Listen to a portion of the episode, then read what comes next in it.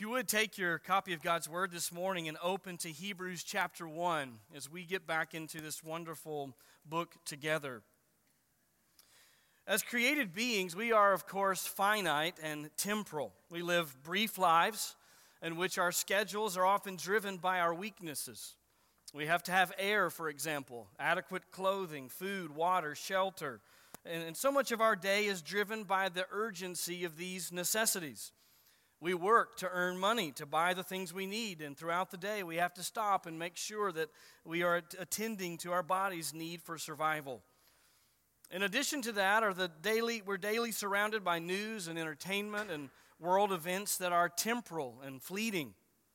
These things, of course, are not bad in and of themselves. They're simply part of the earthly lives that God has given us to live, but they can become a, a detriment to our spiritual lives. If we're not careful, we can allow the temporal things that define the rhythms of our daily lives to drown out and quench our appetite for eternal things. And this creates a, a, particular problem when it comes to Sunday morning, like today. Think about this. Every Sunday morning, our task is to open a book that contains the very words of the eternal God, who is our Creator and Redeemer. And we are to dwell deeply and reverently not only on the words of this book, but on the God revealed on its pages. The one true God, who is eternal from everlasting to everlasting, the sovereign one who controls every atom of the universe and sustains it by the word of his power, the one who is holy and perfect in both character and nature, who is immutable, omnipotent, omniscient, transcendent, and yet immanent. To dwell intently on such a being is, is difficult and taxing for our finite temporal brains, and, and to fully understand such a being is absolutely impossible. And yet, at the same time, there is no being more worthy or beneficial for us to think on this morning. And this is especially true as we come to our text in Hebrews chapter 1 today because the author of Hebrews is going to challenge us to think deeply about God, specifically about the one supreme, unique Son of God. And this will not be light, it will not be fluffy, it will not be temporal and fleeting. In fact, at times, as we contemplate this passage, our brains will sweat. But it will be also an immense privilege because there is no more beneficial or fertile pasture for our minds to graze than upon the Lord Jesus Christ. And we have the joy this morning of basking in his glory as it's revealed on the pages of Scripture. And I pray that as we look to the Word and look to Christ today, that we will marvel at the Son and appreciate the Son, and that that will lead to greater degrees of worship of the Son. With that in mind, it's my joy to turn our attention again to the book of Hebrews. And let me remind you that the theme of Hebrews is the superiority of Christ. And in the first four verses that we studied together, we, we saw that Jesus is superior to the prophets, the Old Testament prophets. Let's read together the first four verses of Hebrews 1 for context sake. The author writes God, after he spoke long ago to the fathers in the prophets, in many portions and in many ways in these last days has spoken to us in his Son, whom he appointed heir of all things, through whom also he made the world. And he is the radiance of his glory, the exact representation of his nature, and upholds all things by the word of his power. When he had made purification of sins, he sat down at the right hand of the majesty on high having become as much better than the angels as he has inherited a more excellent name than they. Now, in these first four verses, as I said, we see the superiority of Christ over the Old Testament prophets, even including Moses himself. And then in verse 4, he introduces what, be, what will become the new theme that he picks up on in verse 5, which is that Jesus is also superior to the angels. That introduces this next section that we'll be studying together for the next several weeks, beginning in verse 5. It actually runs all the way through chapter 2, verse 18. But the first section here is verses 5 through 14 of chapter 1. We'll, we'll be together this morning. Let's, let's read our text, chapter 1, verse 5. We'll read all the way through verse 14. He says, For which for to which of the angels did he ever say, You are my son? Today I've begotten you. And again, I will be a father to him, and he shall be a son to me. And when he again brings the firstborn into the world, he says, And let all the angels of God worship him. And of the angels, he says, who makes his angels winds and his ministers a flame of fire. But of the Son, he says, Your throne, O God, is forever and ever, and the righteous scepter is the scepter of his kingdom. You have loved righteousness and hated lawlessness. Therefore, God, your God, has anointed you with the oil of gladness above your companions. And you, Lord, in the beginning laid the foundation of the earth, and the heavens are the works of your hands. They will perish, but you remain. And they all will become old like a garment, and like a mantle you will roll them up. Like a garment they will also be changed. But you are the same, and your years will not come to an end. But to which of the angels has he ever said, Sit at my right hand until I make your enemies a footstool for your feet? Are they not all ministering spirits sent out to render service for the sake of those who will inherit salvation? And so, as we open this first section dealing with Christ's superiority over the angels, we really are introduced to one simple theme Jesus, as God's divine Son, is undeniably superior to the angels. Jesus, as God's divine Son, is undeniably superior to the angels. But it does bring up a question that we touched on the last time we were in Hebrews, and that is why is it important to prove that Jesus is superior to angels? After all, that's probably not a question that we really have in our minds. I hope it's not. We, we, we don't get confused on that point. So, why is it that the author is going to spend from verse 5 of chapter 1 all the way through verse 18 of chapter 2, uh, fleshing out this concept of the superiority of Christ over angels? Now, I went over this briefly our last time together, but I realize we've had a few weeks off. We've had Christmas, in which a lot of food has been consumed and other things, and I, I guarantee you, you probably don't remember what I said.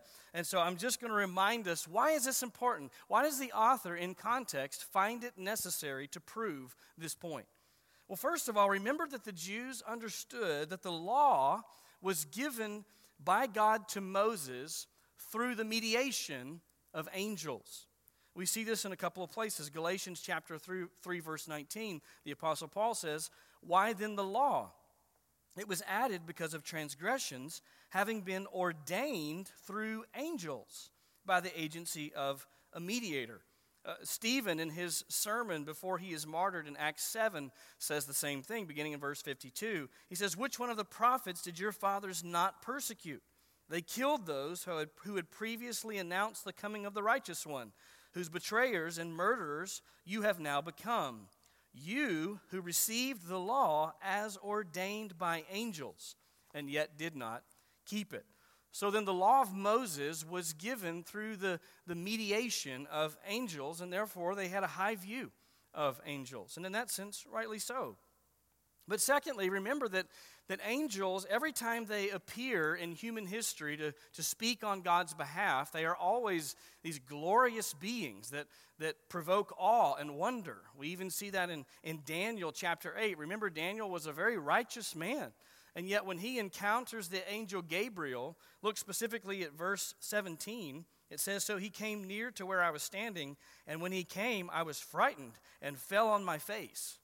You see, that, that's, that's the typical response when a human being encounters an angel. They're these glorious beings that, that represent God, they speak on God's behalf. And so that was the second reason that people thought so highly of angels. But finally, angels sort of have this mystery about them because we really don't know much about angels. There's not a lot in Scripture mentioning uh, who they are and exactly what they do. We know some things, but we don't know as much as we might like to know. Because of that mystery, that sort of air of mystery, some people elevated angels in, in the day of the original audience to the point of idolatrous worship. Remember, we saw that in Colossians chapter 2. He said, Let no one keep defrauding you of your prize by delighting in self abasement and the worship of angels. Uh, he, he goes on to explain other things there. But obviously, some had given into this faulty worship. So let's put the whole puzzle together. When you understand that the law was given through the mediation of angels, and they are, are always these, these amazing beings that represent God, that, that demand respect, and there's sort of this mis- mysterious fascination that results in idolatrous worship on behalf of some, now you see why the author saw it as very important for everyone to understand that Jesus himself is exalted above and superior to every angel. And so it is that the author sets out to prove this. Now, as I said before, in verse 4 of chapter 1, he introduces this idea. He says there in verse 4 having become as much better than the angels as he has inherited a more excellent name than they. What is this mysterious name that Jesus has inherited that's more excellent than the angels? It is the name Son. It's the name Son. And we've already seen this in verse 2 of chapter 1. In these last days, he has spoken to us in his Son. And in verse 5, the very first argument he's going to make is that Jesus alone is entitled to this special name of Son. That's what we'll look at together. In verses 5 through 14, the author is going to make uh, several arguments. In fact, he quotes seven texts, seven Old Testament texts, that reveal six proofs of Jesus' superiority to angels. Seven texts that reveal six proofs of Jesus' superiority to angels. We're just going to look at the first two proofs in the first three texts today. Now, the first proof that Jesus is superior to the angels, according to the author of Hebrews, is that Jesus is the Son of God. Jesus is the Son of God. Look back at your, your Bible. Verse 5 begins with the word for. That clearly clues us in that he's about to prove what he just said in verse 4, which is that Jesus is superior to the angels. And what we're going to see here is that the author of Hebrews is an expert in the Old Testament scriptures. He has a great, deep understanding of the Old Testament scriptures that's going to challenge and stretch us regularly throughout the Old Testament because often we're more familiar with the New Testament than the Old. So, this is going to be good for us as it expands our knowledge of the Old Testament. And what we're going to see is that when he goes to argue his point, he doesn't use his own clever illustrations, he doesn't use his own clever arguments. Instead, he points to specific texts in the Bible and says, Here's my proof that Jesus is superior to the angels. The first essential element of the superiority of Christ is his exalted name of Son. And so, in order to prove this, he's going to give us two related Old Testament texts that prove that the Messiah, or Jesus, is the one who bears the name Son. But he begins in verse 5 with a rhetorical question. He says, For to which of the angels did he ever say, that is, God the Father, to which of the angels did God the Father ever say, and then he's going to give two different statements. Of course, the, the expectation here is a negative answer. He expects that we would answer no, the, the Father's not said these things about angels. And understand that his point here in this whole section is not really to make points about angels, but about Christ. He wants us to better understand our Lord and Savior Jesus Christ. And in order to do that, he's, he's putting them up against angels to show us just how magnificent Jesus really is. You'll notice uh, in your English Bible, most likely, depending on the translation, they do a really good job here of helping us see when he's quoting directly from the Old Testament. There's several passages. If you look at the rest of chapter 1, uh, there's most of it is just straight quotes from the Old Testament. Here in verse 5, you'll notice there are two direct quotes from the Old Testament to prove this first point. The first quote comes actually from the psalm that we read this morning to open the service Psalm chapter 2, verse 7. There he says, You are my son. Today I have begotten you. For to which of the angels did he ever say, You are my son? Today I have begotten you. Now, understand, in, in context, the point is very, very clear. Every Jewish person listening to this letter being read would have known instinctively that these words, this quote, was not said about angels. In fact, this quote would have been so familiar that the original audience would have probably known exactly where it came from. Now, it may not be as familiar to us, and so we're going to go back to Psalm 2 just for a few moments to make sure we understand the significance of what the author of Hebrews is saying. In Psalm chapter 2, beginning in verse 1, Psalm 2 breaks down into a few different sections. Verses 1 to 3 is the first section. And this is what it says it says, Why are the nations in an uproar, and the peoples devising a vain thing? The kings of the earth take their stand, and the rulers take counsel together against the Lord and against his anointed, saying, Let us tear their fetters apart and cast away their cords from us. Now, in these introductory words to the psalm, we're introduced to two characters that all the kings of the earth are rebelling against. They're kicking against the authority of two characters in particular the Lord, which literally is the name Yahweh, and secondly, his anointed. They're rebelling against the Lord and his anointed. Now, the word anointed in Hebrew is where we get the name Messiah. It's a, Messiah is a transliteration of the Hebrew word for anointed. And so when he says anointed, you'll notice it's probably uh, capitalized in, your Bible in Psalm 2. That's because the Jews and Christians have understood that to be a reference to the Messiah directly. Now, in verses uh, 4 through 6, he continues and says this here's God's response to their rebellion. Verse 4 He who sits in the heavens laughs. The Lord, or Yahweh, scoffs at them. Then he will speak to them in his anger and terrify them in his fury, saying, But as for me, I have installed my king upon Zion, my holy mountain. Now, these words are spoken by God, and God is saying, Here's my response to the rebellion of these kings. I'm going to put my king, and he's going to rule over all the kings on my holy hill in Zion.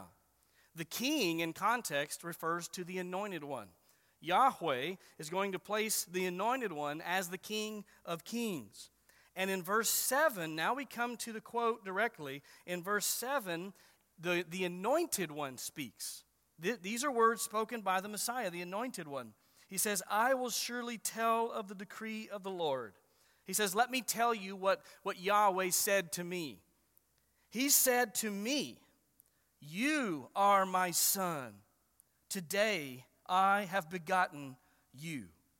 Ask of me, and I will surely give the nations as your inheritance, and the very ends of the earth as your possession. You shall break them with a rod of iron, you shall shatter them like earthenware. So, who is it that these words are spoken to? Not the angels. The anointed one says, He, God the Father, said to me, You are my son. Today I have begotten you.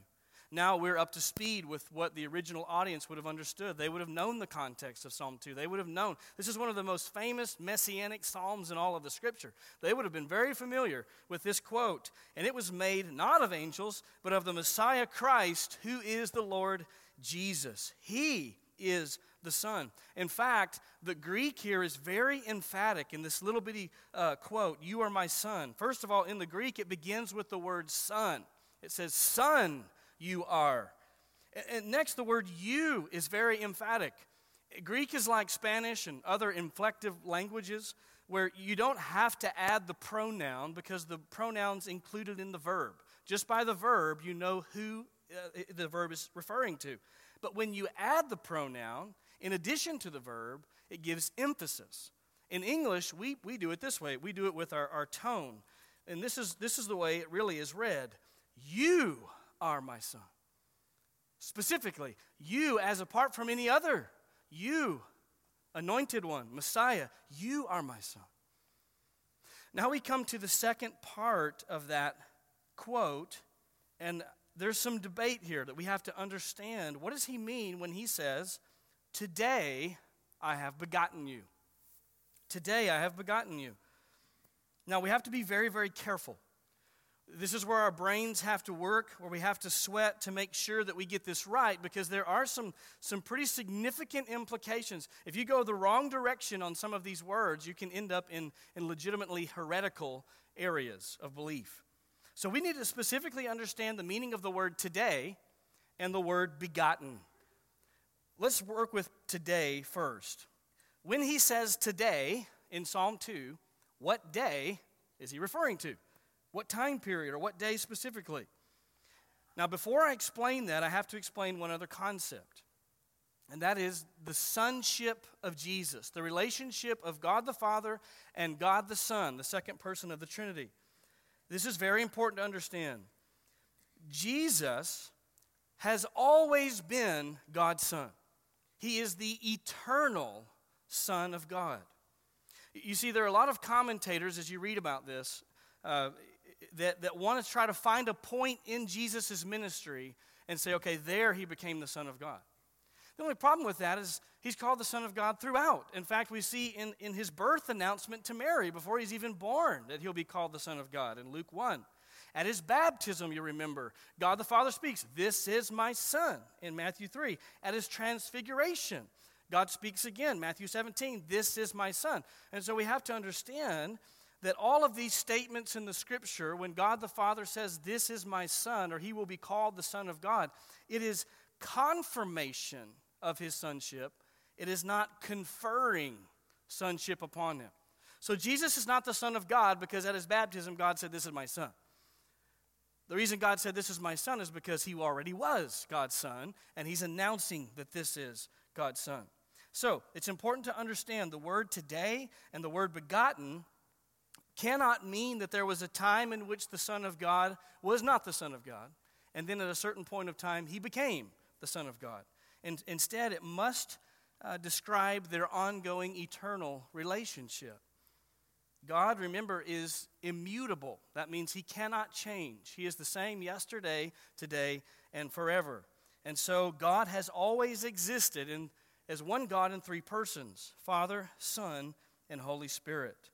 So, this is a description of, of their eternal relationship as father and son. But with that in mind, we do have a clue as to what in the world the, the, the word today refers to here in Psalm 2 because of a quote from the Apostle Paul in Acts chapter 13. Listen to what Paul says in Acts chapter 13 in the middle of one of his messages. He says, And we preach to you the good news of the promise made to the fathers, that God has fulfilled this promise to our children. What promise? We're going to see it's from Psalm 2. God has fulfilled this promise to our children, and that He raised up Jesus, this is the reference to the resurrection, as it is also written in the second psalm You are my son, today I have begotten you. In this sermon, Paul connects the resurrection of Jesus to the fulfillment of Psalm chapter 2, verse 7. Now, again, his point is not to insinuate, I want to be really clear, it's not to insinuate that it was the resurrection that conferred sonship upon Jesus. That's not what Paul is saying. What Paul is saying is that in the resurrection, we have the chief and final proof that Jesus is unmistakably the one that these words speak to. It was on that day that God sealed the deal. The resurrection of Jesus leaves no doubt.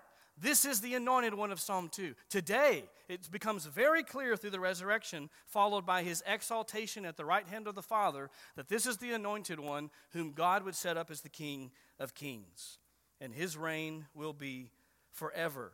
His reign will be physically brought to earth in his second coming, but even now, he's at the right hand of the Father, awaiting that day.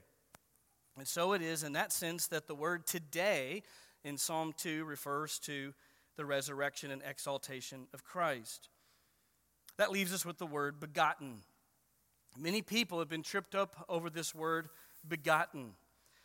Because the reason is we can, we can understand why. When, when we use the word begotten, of course, you may not ever use that word, but, but it, when a person uses that word appropriately of a, of a human couple, We're saying that a father has fathered a child. A, a, mother bears a child, a father begets a child. And so there's some physical lineage here that we're talking about when we use the word begotten. But obviously, that cannot be the meaning of the word when applied to Jesus. Jesus, as the Son of God, is routinely described as equal with God and one who shares the same divine essence and nature as the Father and the Spirit. Remember, this is the exact argument that the author of Hebrews has already made in verse 3 when he said, And he is, Jesus is, the radiance of his glory and the exact representation of his nature. Obviously, the author of Hebrews wouldn't have used an argument here in verse 5 uh, that would undercut another argument he made two verses before. So, in his mind, the word begotten does not mean that there was a point in time in which Jesus came into existence, as some false teachers have taken this word. There's another scripture in which this word begotten is used that really helps us in our understanding, and it's one you probably have memorized. John 3:16. For God so loved the world that he gave us his only begotten son, that whoever believes in him shall not perish but have eternal life. Clearly there and really everywhere the term is used, only begotten son refers to the uniqueness, the fact that Jesus is the one of a kind Son of God. There is none like him. In this case, the term is not meant to convey his origin, instead, his unique relationship to the Father. You think about it, the scripture says that we are adopted sons and daughters of God. Only Jesus is described as the only begotten Son of God. That is because there is a unique relationship that he and the Father share. We also understand that the Jews knew that this title as Son of God was a reference, a claim to deity. We know that because of how they responded when Jesus used it. For example, in John 5:18, listen to this. It says, "For this reason, therefore, the Jews were seeking all the more to kill him." Why? Because he not only was breaking the Sabbath, but also was calling God his own Father, making himself equal with God. You see, they understood. They knew exactly what Jesus was saying when he said, I am the Son of God. Of course, he made it really clear in John 10 30. He says, I and the Father are one. Clearly, then, the word begotten is used to describe this eternal, unique, special relationship between the Father and Son and in no way insinuates that Jesus is a created being that came into existence at a certain point in time. That actually is a heresy that's been condemned since the earliest days of the church. There was a, a heretic named Arius, you may have heard of him, who argued along these lines that Jesus was created by the Father, and a man named Athanasius uh, argued against him successfully. And there was a church council of Nicaea in which they officially denounced this view of Arius. And here's the statement they wrote, wrote about Jesus uh, that came out of that, that statement, the Nicene Creed.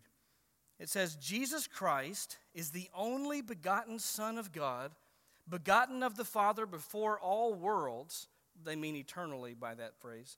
God of God, light of light, very God of very God, begotten, not made, being of one substance with the Father, by whom all things were made. Clearly, the, the church has understood the scriptures correctly here from the earliest days. This phrase begotten simply refers to the special, unique, eternal relationship that's existed between the Father and the Son. Now, let me reiterate the point of all this. What, why, why, why are we going through so much detail on this issue? To bring it back to the point of Hebrews, it's because these wonderful words of Psalm 2, while never being spoken of an angel, were spoken of Jesus Christ, the Messiah. He is the only one worthy of this title, Son, the only begotten Son. Now, some of you who are, are Bible students may be thinking of a couple of passages I want to just quickly refer to uh, one issue here. There, there are some, a few places in Scripture where angels collectively, as a group, are called sons of God. One of those would be Job 1 6. Um, but, but understand, they, that's always of a group, never of an individual angel. No individual angel is ever given the special title of a son, the Son of God. It's reserved only for the Lord Jesus Christ. Now, in continuing on in this passage, we understand now that this quote from Psalm 2 7 identifies Jesus as the one who heard this decree from the Father You are my Son.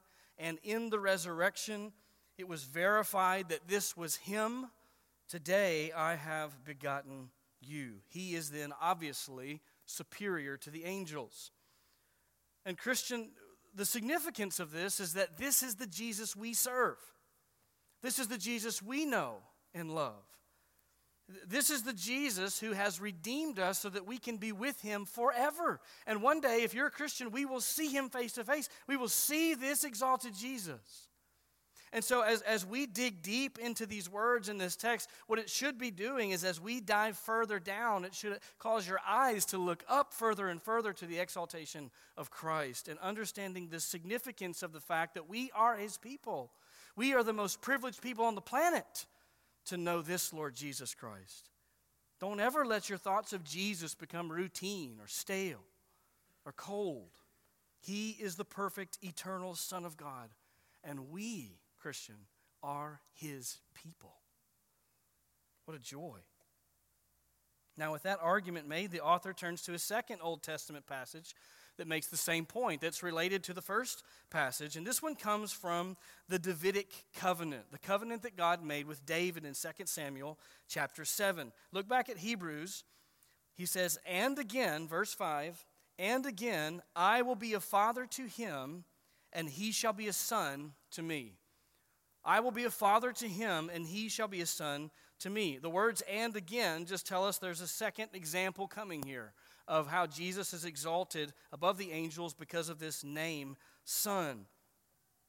The example comes from a very specific scene in which Nathan the prophet, you remember, he interacts with David, and God gives this special covenant to David through Nathan. We're going to read the text in just a moment, but I want to give you the context quickly. Remember at the beginning of 2 Samuel 8, David expresses a good desire to build a temple for God. He wants to build a temple. And initially, Nathan the prophet says, That's a good idea. Go ahead. But God reveals to Nathan that it's not his will for David to build the temple. Instead, he sends Nathan to give David a very special message that now becomes the Davidic covenant, a covenant he made with David. I want to read in 2 Samuel verse seven, chapter 7, beginning in verse 8. Now, therefore, this is God speaking to Nathan. Thus you shall say to my servant David, Thus says the Lord of hosts, I took you from the pasture, from following the sheep, to be a ruler over my people Israel. I've been with you wherever you've gone, and have cut off all your enemies from before you. And I will make you a great name, like the ones of the great men who were on the earth. I will also appoint a place for my people Israel, and will plant them, that they may live in their own place and not be disturbed again nor will the wicked afflict them any more as formerly, even from the day that I commanded judges to be over my people Israel. And I will give you rest from all your enemies. The Lord also declares to you that the Lord will make a house for you. When your days are complete and you lie down with your fathers, I will raise up your descendant after you, who will come forth from you, and I will establish his kingdom. He shall build a house for my name and I will establish the throne of his kingdom forever. I will be a father to him, and he will be a son to me. When he commits iniquity, I will correct him with the rod of men and the strokes of the sons of men. But my loving kindness shall not depart from him, as I took it away from Saul, whom I removed from before you. Your house and your kingdom shall endure before me forever. Your throne shall be established forever. In accordance with all these words and all this vision, so Nathan spoke to David. Now, I read that whole section because it's important for us to understand this little phrase here in Hebrews where he says, I will be a father to him, and he shall be a son to me. Now, to understand this, uh, hopefully you were with us in our Christmas series because there I explained this concept of Old Testament prophecies having what we call a near and far fulfillment. That is, in the same prophecy, the, really kind of in the same sentence, there can be aspects of a prophecy that were going to be fulfilled almost right away, immediately, in the near future, while still having elements that were meant for the far future. That's what we have here in the Davidic covenant. Sometimes in the same verse, there are aspects that are near and there are aspects that are far. I want to look specifically at verses 12 and 13 that we just read, where our quote comes from. And here we're going to see just that some things that happened in the days of Solomon, and then some days that were meant to refer to the Messiah. Verse 12 speaking to David, When your days are complete and when you lie down with your fathers, that's when you die, I will raise up your descendant. Now, that word descendant actually can be translated as seed. When your seed after you, or who I will raise up your seed after you, who will come forth from you, and I will establish his kingdom. And he shall build a house for my name, and I will establish the throne of his kingdom forever.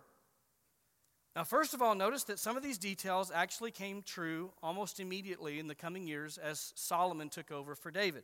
He says that this descendant's going to build a house for his name. That's exactly what Solomon did. Solomon became king, he builds a temple. But also, we, see this word at the end of verse 13 forever. Well, Solomon, he's not on the throne anymore. Solomon died, as did many, many kings after him. And so clearly, that, that particular aspect of the promise can't be referring to Solomon or even the kings who would come after him, because unfortunately, the, the succession of kings that came after Solomon ultimately disobeyed God and were thrown out of the land. And so there's this long gap where nobody was on the throne of David. So, what's going on here? Well, it's right after this word forever that he says the words, I will be a father to him and he will be a son to me. The author of Hebrews plucks that statement out and puts it here as an argument for his case that Jesus the Messiah is the one true Son of God and therefore exalted above the angels. He does that because the Jews came to understand pretty quickly that there were aspects of the Davidic covenant that were not fulfilled in Solomon's day and that really couldn't be fulfilled by Solomon. In one sense, Solomon was the Son of God, little s, in the sense that he goes on, even talks about how he will correct him when he sins. That those things are all referring to Solomon, not to Jesus, obviously. Um, but Jesus is the unique Son of God, and we know that the Jews were to be waiting for another son, not just because it wasn't fulfilled in Solomon, but because God would tell them later, you're supposed to be waiting for another one from the line of David. We saw this in Isaiah 11 when we read this for our Christmas series. Remember Isaiah 11, verse 1. The context here is Isaiah has just explained that, that destruction and judgment is going to come upon the people of Israel. And then he flips to the positive in verse 1 of chapter 11 and says, Then, after that, a shoot will spring from the stem of Jesse, and a branch from his roots will bear fruit. The Spirit of the Lord will rest on him the Spirit of wisdom and understanding, the Spirit of counsel and strength, the Spirit of knowledge and the fear of the Lord. What Isaiah is saying is that it's going to look like all hope is lost. That, that judgment has come and destruction has come like a giant tree that's been cut down, and all that's left there is the stump. But he says, from that stump, a little shoot is going to arise a shoot from the line of Jesse. That is David's father, from the line of David. And he will be the king.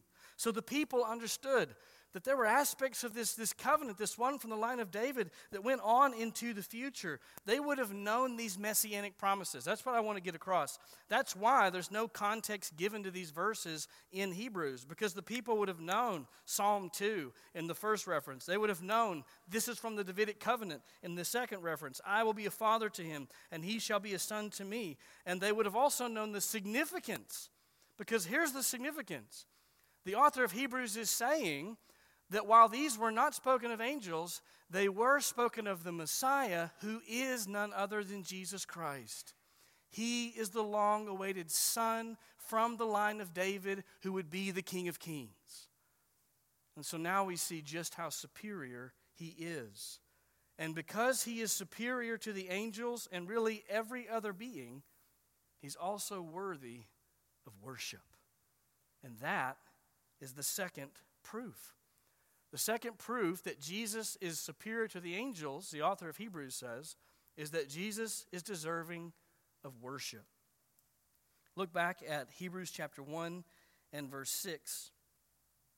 It says, And when he again brings the firstborn into the world, he says, And let all the angels of God worship him. Let all the angels of God worship him. He introduces this third argument, this third text, uh, with the word again. He uses that again. And when he again, it's just a, a third argument. But he also adds this, this description of Jesus that's interesting. He says, when he again brings the firstborn into the world. The firstborn. Now, this word firstborn is another very significant word that unfortunately some false teachers have seized upon and have used for their own heretical devices. But thankfully, we've already studied this word if you were with us back in Colossians chapter 1. I know that was a long time ago, and some of the kids weren't even born then. But we studied this very important word in Colossians chapter 1. He actually uses it a couple of times in a short span. Let me remind you of how he uses it there because it helps inform how it's used here.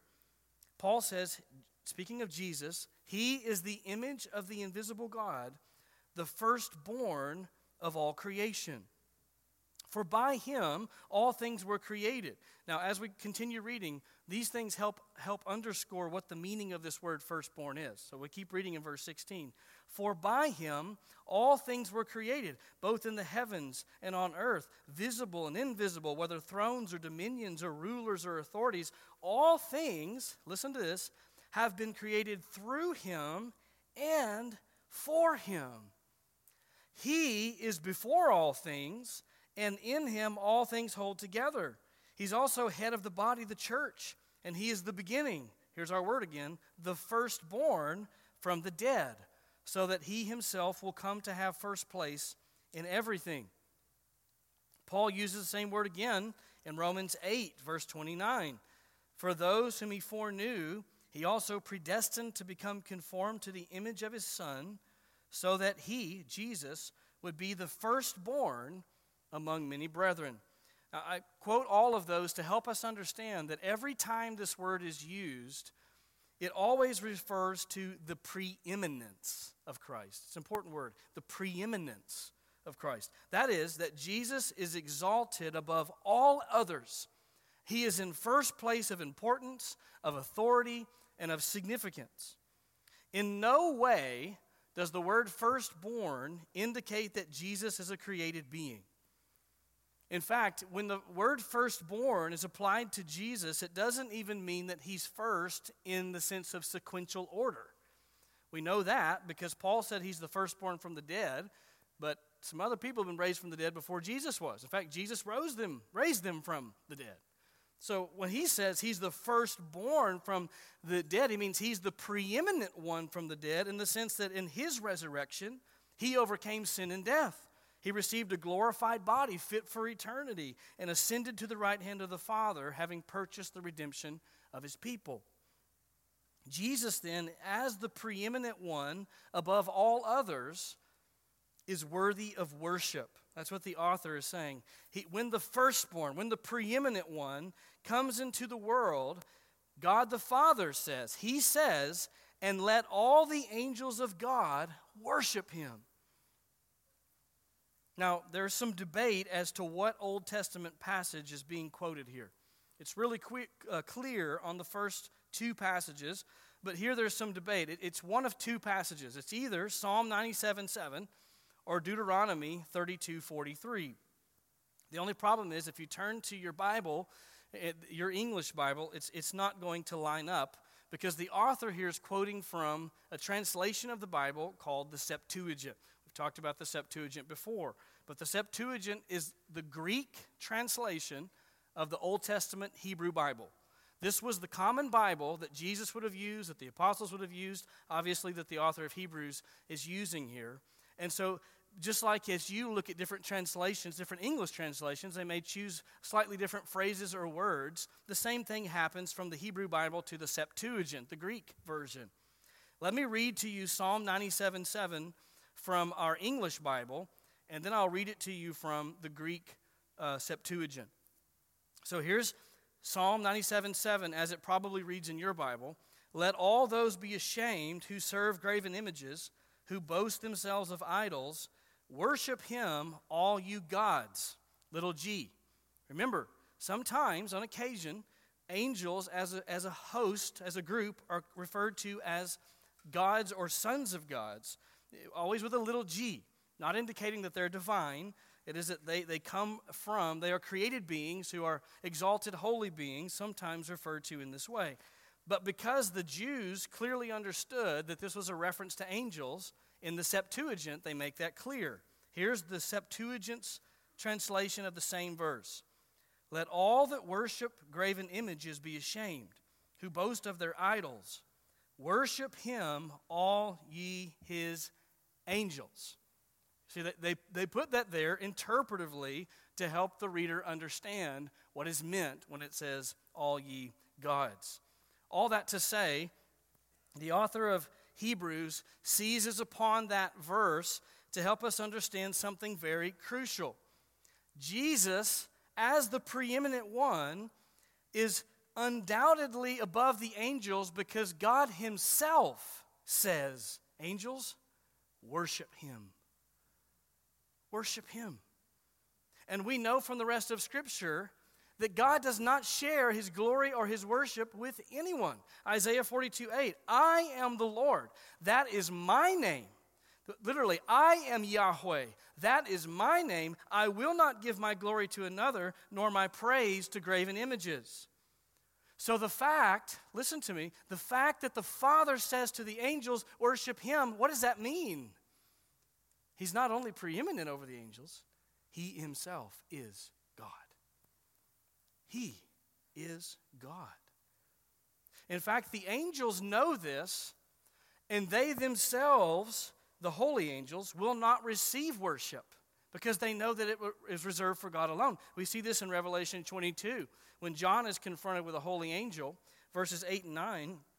I, John, am the one who heard and saw these things. And when I heard and saw, I fell down and worshiped at the feet of the angel who showed them me these things. This angel was so majestic, even though John, he, he knows better. He's so overcome by the, the, the glory of this angel. He falls down, begins to worship the angel. What does the angel do? Verse 9.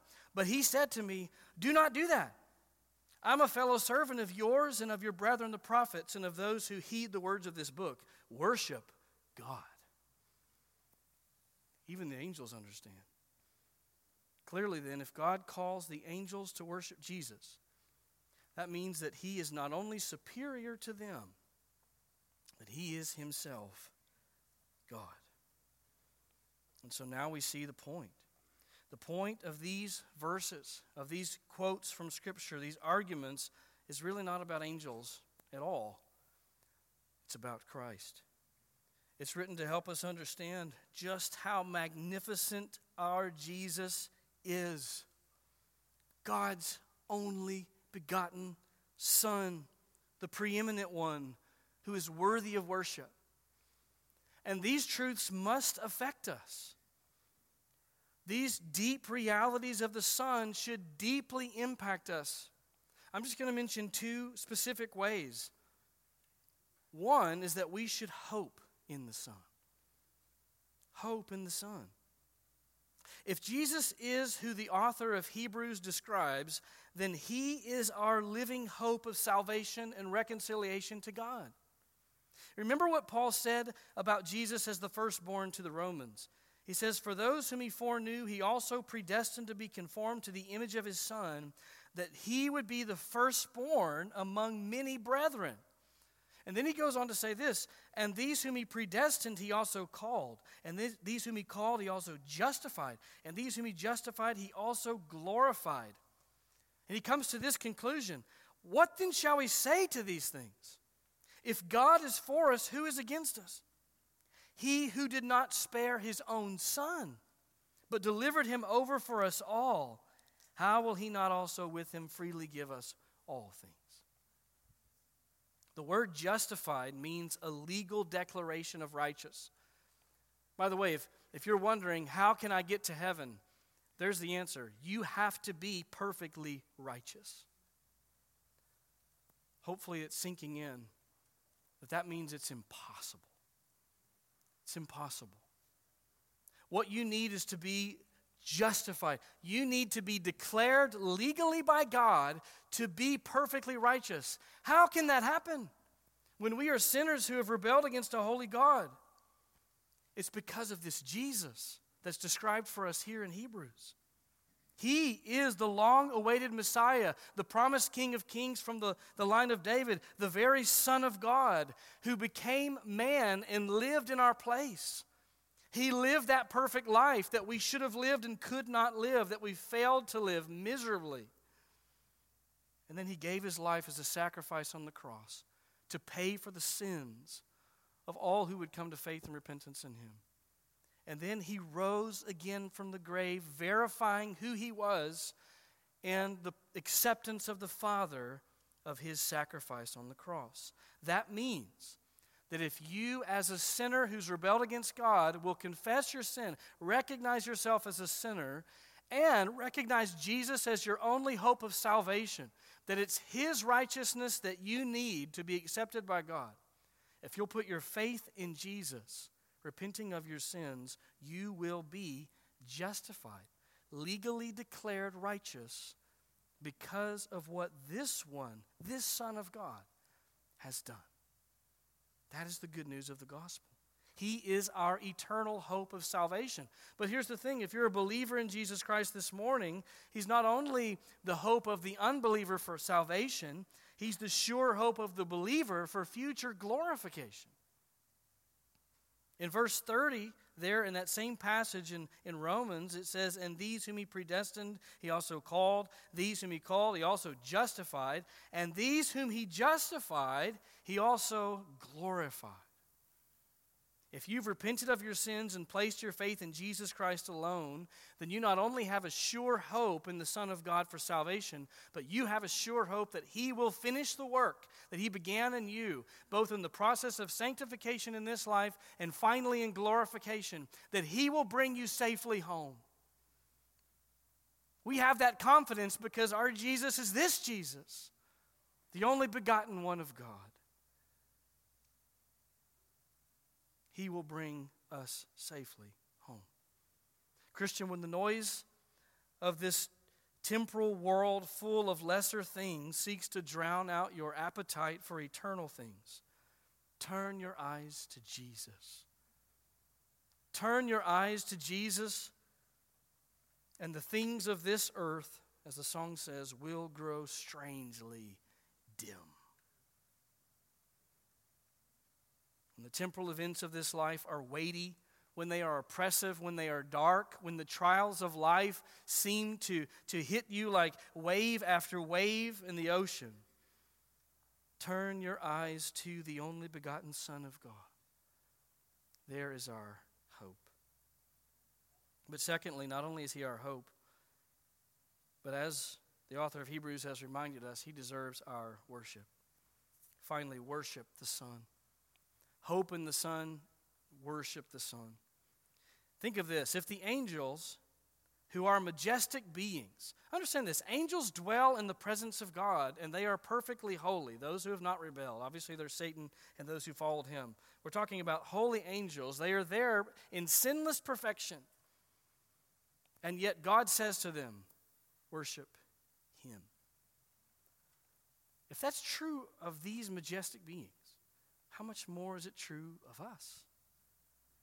Worship Him. You see, to worship Jesus means that we must first understand that He is superior, not just over the angels, but over us. Do not sinfully withhold the worship that is due His holy name, but willingly offer to Him not only your voice, but even your very life as an act of worship, because the Son is worthy. Let's pray together. Lord Jesus, may it never get old to look again and again at who you are in the scriptures. We thank you, Jesus, that while in this life we cannot physically see your face, we see you on the pages of Scripture. We can know you. We can have real relationship with you. And there is real salvation in you. Jesus, forgive us for our thoughts that are often unworthy of you. They're far too low. We take pleasure far too often in things that are much lesser and temporal and fleeting when you are the best. Lord Jesus, help us to be reminded as we stretch our brains to the breaking point in trying to fathom who you are. Oh, help us to remember that while we cannot climb to you, you have come to us that we might have real relationship with you forever. Not because we're worthy of it, but because in your grace you've purchased it with your own blood. May this only whet our appetite for more and more of you. We ask it in Christ's name.